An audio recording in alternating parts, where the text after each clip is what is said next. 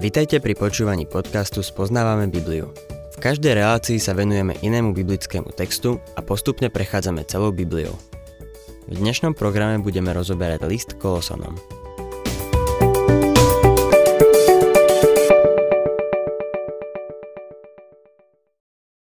Milí poslucháči, dostávame sa k druhej kapitole listu Kolosanom, ktorá je naozaj zaujímavá. V prvej časti, v prvých 15 veršoch, budeme vidieť, že Kristus je odpoveď na filozofiu. Vo zvyšku kapitoly budeme vidieť, že je odpoveďou na rituál. Odpoveď na filozofiu sa týka našej hlavy. Odpoveď na rituál sa týka nášho srdca. Kresťanstvo bolo vždy v nebezpečenstve, že sa bude plaviť medzi skylou a charybdou. Na jednej strane kresťanstvu hrozí, že sa stratí v pare filozofie a potom nie je ničím, iba akousi hmlou. A na opačnej strane kresťanstvu hrozí, že zamrzne vo forme a nebude ničím, iba rituálom. Na oboch stranách hrozí skutočné nebezpečenstvo. Avšak pán Ježiš povedal, že je živou vodou. Nie je ani parou, ani ľadom. V ani jednom život neprežije. Preto si musíme dávať pozor, aby sme nešli líniou filozofie alebo rituálu. Ani v jednom život neprežije. Kresťanstvo je Kristus. V tejto kapitole sa Pavol bude zaoberať piatimi omylmi, ktoré ohrozovali církev v Kolosách. Od 4. po 7. verš sú to zvodné reči, od 8. po 13. verš filozofia, od 14. po 17. verš zákonníctvo, od 18. po 19. verš mysticizmus a od 20. po 23. verš asketizmus. Tieto veci predstavujú nebezpečenstvo aj dnes. Myslím si, že všetci by sme si mohli sadnúť k tejto kapitole a urobiť inventár svojho duchovného života. Zistili by sme, akým smerom ideme. Veľa tzv. biblicky veriacich sklzlo do jedného alebo viacerých týchto omylov. V prvej časti tejto kapitoly teda Pavol predstavuje Krista ako odpoveď na filozofiu. Kolosanom 2. kapitola, 1. verš. Chcem totiž, aby ste vedeli, aký veľký zápas tu vediem za vás i za tých, čo sú v Laudicei, i za všetkých, čo ma ešte osobne nevideli. Laudicea bola blízko Kolos. Bol som v Laudicei, ale v Kolosách nie. No stál som v Laudicei na kopci, odkiaľ som mal výhľad na údolie Likos. Tam, popri pohorí pri bránach Frígie, ktoré sú vstupom do Orientu, boli ruiny Kolos. Bolo to veľké mesto, ale zďaleka nie také veľké ako Laodicea. V Laodicei bola jedna zo siedmých cirkví, o ktorých čítame v zjavení Jána. Bola to cirkev, ktorá je opísaná ako vlažná. Pavol viedol za týchto veriacich veľký zápas. McPhail to nazýva modlitbou v agónii. Pavol videl, že v Kolosách a v Laodicei je veľké nebezpečenstvo, ktoré ho viedlo v srdci k veľkému zápasu.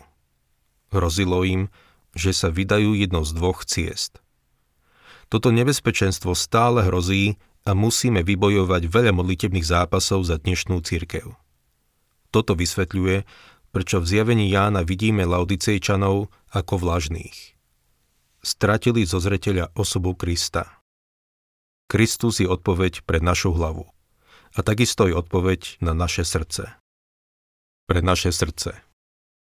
Pavol píše, i za všetkých, čo ma ešte osobne nevideli. Kolosy sa nachádzajú asi 160 kilometrov od starobilého Efezu smerom do vnútrozemia. Keď Pavol prechádzal tou oblasťou, prechádzal ňou dvakrát, nezašiel až do Kolos a Laudicej. Aj vtedy, keď sa počas druhej misijnej cesty pokúsil ísť do Ázie, Boží duch mu to zakázal. Otočil sa teda a vybral sa na sever. Na tretej misijnej ceste, keď tade prechádzal, znovu išiel na sever, možno preto, že to už tam dobre poznal.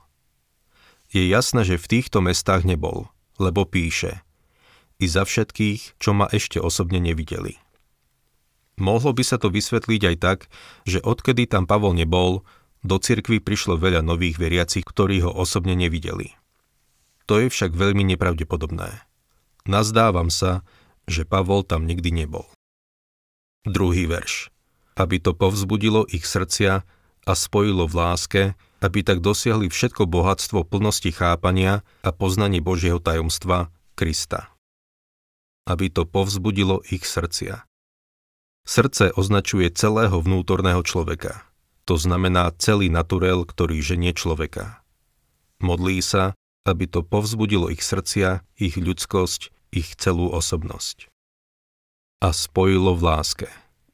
Láska ich utuží. Konec koncov, církev nie je spojená darmi či dokonca tým, čo nazývame spiritualitou. To puto, ktoré spája veriacich, je láska. Je to cement, ktorý nás drží pokope. Aby tak dosiahli všetko bohatstvo plnosti chápania. Všetko bohatstvo je zaujímavý výraz.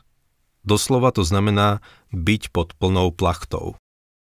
Znamená to, že veriaci by mali postupovať spolu duchovne – mali by postupovať spolu pre Boha. A poznanie Božieho tajomstva Krista. Čo je Božie tajomstvo? Kristus? Církev je tajomstvo, lebo v starej zmluve nebola zjavená. Zo starej zmluvy bolo jasné, že Boh spasí pohanov a spasil ich. Na letnice však Boh začal niečo nové. Začal povolávať skupinu ľudí do tela veriacich, pokrstil ich Božím duchom do tohto tela. V 1. Korintianom 12.12 12 to Pavol vysvetľuje týmito slovami. Tak totiž, ako je jedno telo a má mnoho údov a všetky údy tela, hoci je ich mnoho, tvoria jedno telo, tak aj Kristus. Kristus mal fyzické telo, keď bol tu na tejto zemi a dnes tu má duchovné telo. Tým telom je telo veriacich, ktorí v Neho uverili a to telo sa nazýva Kristus. Preto pán povedal Pavlovi Starzu, prečo ma prenasleduješ? Saul ho prenasledoval osobne. Cirkev je Kristus, patrí mu. A poznanie Božieho tajomstva Krista. V 1. Korintianom 12.13 Pavol ďalej o cirkvi píše. Veď my všetci sme boli pokrstení jedným duchom v jedno telo, či Židia alebo Gréci, či otroci alebo slobodní, a všetci sme boli napojení jedným duchom. Všetci sme boli pokrstení v Krista. Všetci sme boli napojení jedným duchom. To je to, čo prináša jednotu do cirkvy. Biblia nám nikde neprikazuje, aby sme tvorili jednotu cirkvy. Spojiť nejakú organizáciu a očakávať, že tá organizácia vytvorí jednotu cirkvy, sa nedá. Duch Svetý už vytvoril tú jednotu – Všetkých veriacich dáva do jedného tela a našou úlohou je zachovávať tú jednotu ducha. Naším problémom dnes je, že nezachovávame jednotu ducha. Čítajme ďalej tretí verš. Lebo v ňom sú ukryté všetky poklady múdrosti a poznania. To, čo potrebujeme, je Kristus. Kiež by sme to pochopili. On je zdrojom všetkého poznania. Na prírodovedeckej fakulte, kam som chodil na vysokú školu, vyselo na nástenke jedno moto.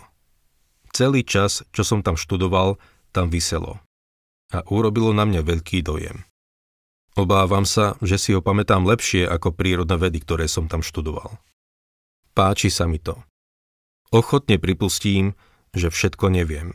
Som si istý, že ste na to už prišli. Ale viem, kde to zistiť, lebo poznám niekoho, kto to vie. Kristus sa nám stal múdrosťou. V tom potrebujeme spočinúť. V ňom sú ukryté všetky poklady múdrosti a poznania. To je krásne.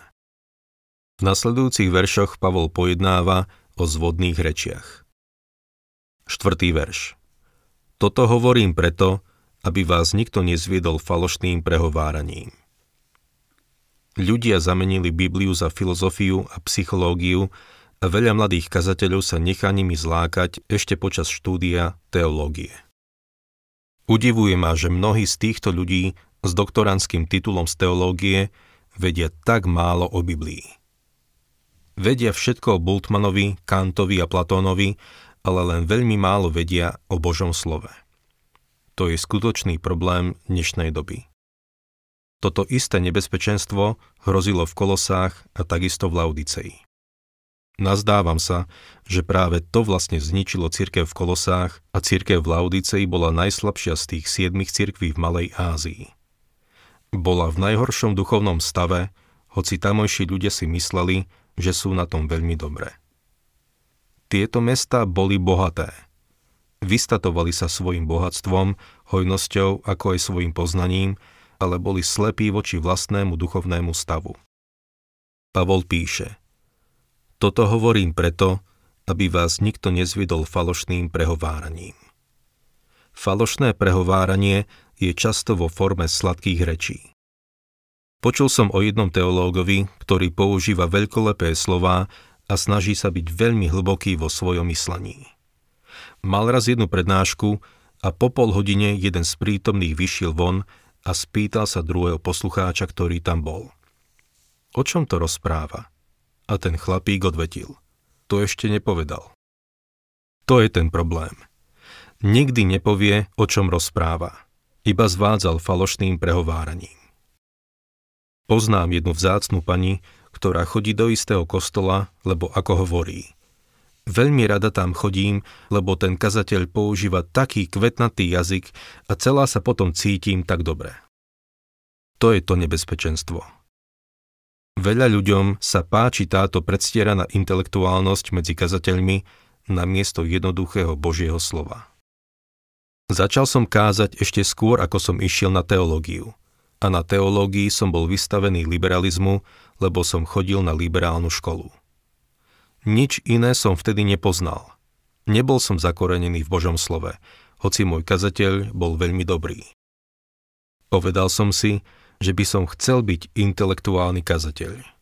Myslel som si, že to bude výborné. Som vďačný Bohu, že to zo mňa vytlkol ešte počas druhého ročníka. Začal som sa zaoberať vyučovaním Božieho slova. Pavol nás varuje, aby sme si dávali pozor na zvodné reči a falošné prehováranie. Mnohí sa tým nechajú zviesť a nasledujú nejakého človeka namiesto Božieho slova. 5. verš Veď hoci som aj telesne vzdialený, duchom som s vami a radujem sa, keď vidím váš poriadok a pevnosť vašej viery v Krista. To, čo sa v tomto období Pavlovi dostalo, bolo to, že tento zbor je pevný. Keď vidím váš poriadok. Poriadok je vojenský výraz a znamená stáť bok po boku. Takí by mali byť veriaci. Stáť bok po boku. Namiesto toho sa dnes veľa ľudí pokúša toho druhého podkopať a zneužiť. Kiež by sme stáli vedľa seba, bok po boku. Slovo pevnosť vyjadruje niečo pevné a nehnuteľné. Doslovný preklad by bol stereotyp alebo opak niečoho, čím sa dá hýbať. Túto istú myšlenku vidíme aj v 1. Korintianom 15.58. A tak, bratia moji milovaní, buďte pevní, neochvejní, Buďte stále horlivejší v pánovom diele, veď viete, že vaša námaha nie je márna v pánovi. Cirkev v Kolosách malá povesť, že je pevná. A Pavol chcel, aby v tom pokračovali a nedali sa zviesť nejakými rečami. 6. verš Ako ste teda prijali Ježiša Krista, pána, tak v ňom žite. Čo je to byť spasený, byť kresťan – Nuž, mám tu jeden list od poslucháča, ktorý mi napísal, že nie som spasený, lebo som otvorene pripustil, že nie som dokonalý a že nedodržiavam všetkých 10 božích prikázaní. Napísal mi, že nebudem spasený, pokým ich nebudem dodržiavať. Milý poslucháč, spasenie je prijať Ježiša Krista. Ako ste teda prijali Ježiša Krista, pána, tak v ňom žite. Keď ste ho prijali, tak v ňom žite. Žite podľa ducha. Chodiť v duchu nie je let balónom. Veľa ľudí si myslí, že kresťanský život je nejaká ohromujúca skúsenosť a že potom zlietneme ako raketa do vesmíru. My však nežijeme kresťanský život vo vesmíre. Žijeme ho doma, v práci, v školskej triede či na ulici.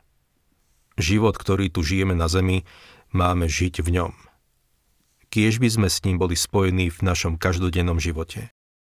7. verš zakorenený a v ňom budovaný, upevnený vo viere, ako ste sa naučili. Rozhojňujte sa vo vzdávaní vďaky.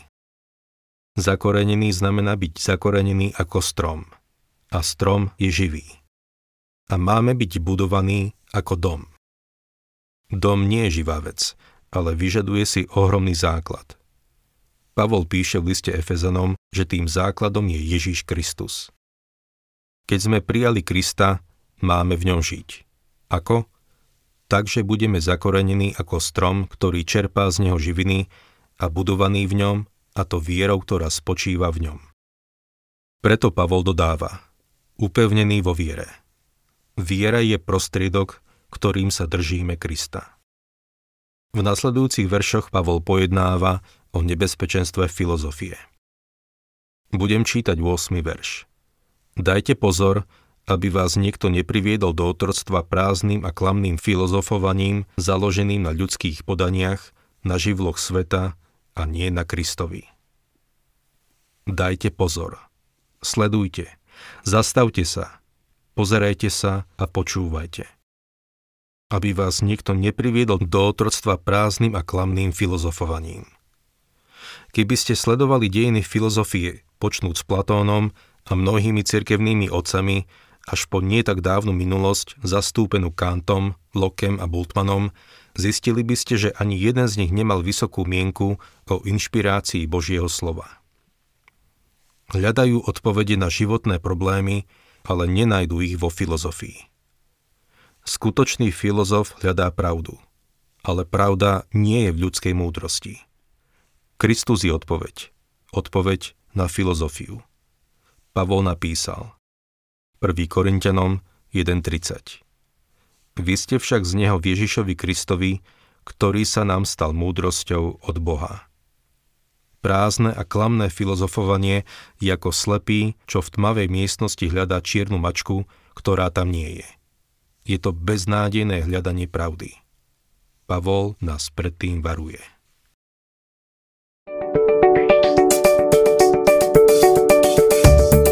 Ak sa vám páči program Spoznávame Bibliu, budeme radi, ak ho odporúčite svojim známym a dáte like, alebo nás začnete sledovať na facebookovej stránke Spoznávame Bibliu.